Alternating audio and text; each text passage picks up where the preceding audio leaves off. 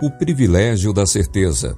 E nisto conhecemos que somos da verdade e diante dele asseguraremos nossos corações. 1 João 3,19 Quisera gravar no espírito de nossos rapazes e moças a necessidade de tornar firme sua vocação e eleição.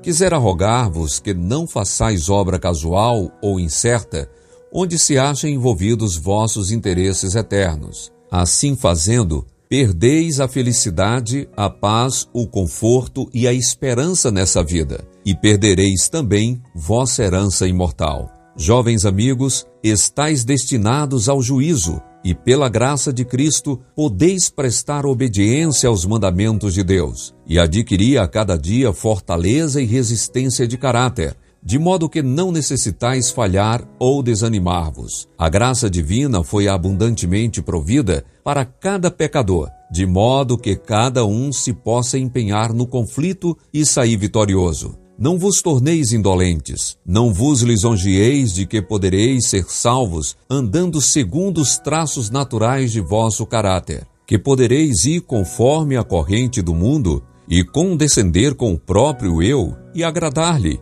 e todavia ser capazes de resistir às forças do mal em tempo de crise e sair vitoriosos no acesso da luta. Precisais compreender cada dia a obedecer às ordens do comandante dos exércitos do Senhor. Meus jovens amigos, acaso orais? Estai-vos educando a fazer orações pedindo pensamentos puros, desejos santos, pureza de coração e mãos sem máculas? Estais educando vossos lábios a cantarem os louvores de Deus e estais buscando fazer a sua vontade?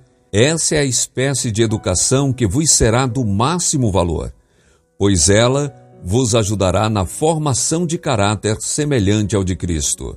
Não vos assenteis na poltrona de Satanás, dizendo que não adianta, que não podeis deixar de pecar, que não há em vós poder para vencer, não há poder em vós separados de Cristo, mas tendes o privilégio de ter Cristo permanentemente em vosso coração pela fé, e ele pode vencer o pecado em vós quando com ele cooperardes. Podeis ser cartas vivas, conhecidas e lidas por todos os homens. Não deveis ser cartas mortas, mas vivas, testificando perante o mundo que Jesus é capaz de salvar. Ellen White, Youth Instructor, 7 de novembro de 1895 e 29 de junho de 1893.